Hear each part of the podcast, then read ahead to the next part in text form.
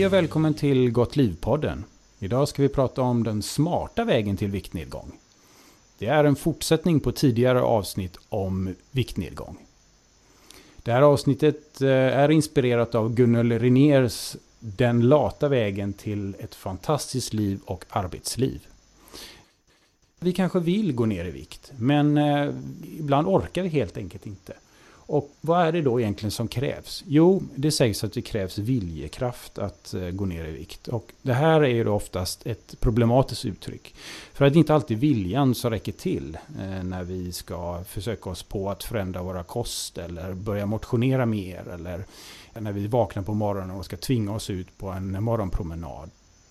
Och eh, viljekraft, jag tänkte prata lite om vad det egentligen innebär och vad det egentligen är för någonting. Det är ett uttryck som kommer ifrån eh, två välkända psykologer, Baumeister och Tierney.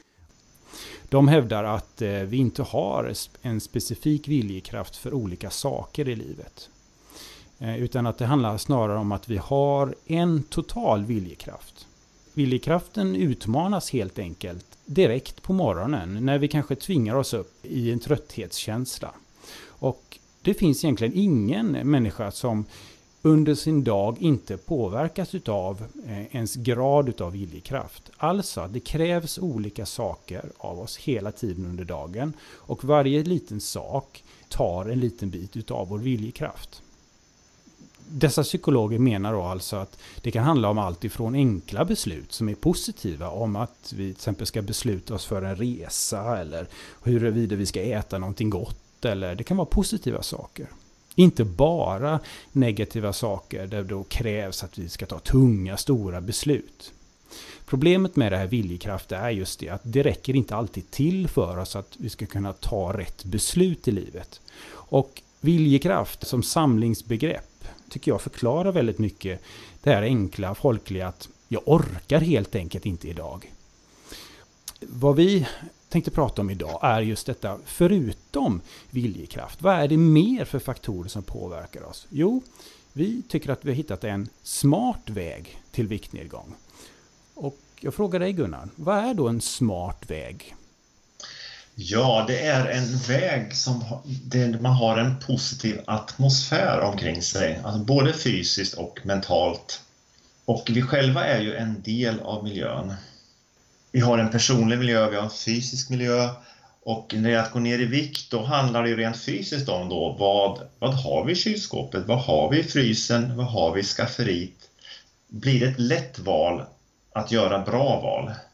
Det är det det handlar om och om vi, om vi inte har rätt saker i de här kyl, frys och skafferi, då blir det svåra val. Och därför ska vi göra det lätt för oss. Vi ska ha en smart miljö omkring oss. Och det gäller även mentalt att vi har människor omkring oss som stöttar oss och absolut inte drar ner oss. Så att det gäller då både alltså fysiskt och mentalt ha en sån miljö så att den här eh, omställningen till, till bättre vanor och som underlättar en viktnedgång, att den finns där.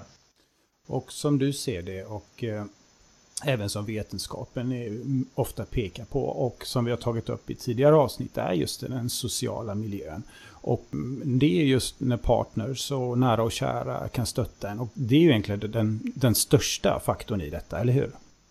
Ja, absolut.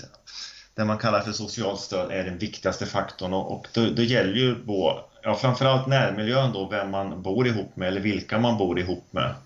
Att de personerna stöttar en och helst gör samma sak. Och eh, sen utåt då, vänner, att de också är stöttande och inga negativa kommentarer och så vidare och även helst också på, på vår arbetsplats.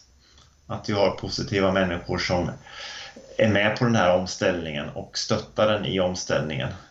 Både rent praktiskt när det gäller konkreta saker men också mentalt med, med ord och handlingar. Det här visar sig också eh, väldigt tydligt när man ser på de lyckade resultaten i viktnedgång. Det är ju när det är planerat i förväg vad det är man ska göra. Ja, alltså när det gäller att gå ner i vikt då, då, gäller det inte bara vad man själv vill och gör utan man kan börja och sätta sig ner och tänka igenom vad ger mig energi? Vad ger mig inspiration? Varifrån får jag stöd? Varifrån får jag dragel? Så man tar med hela miljön och sin omgivning i sin planering.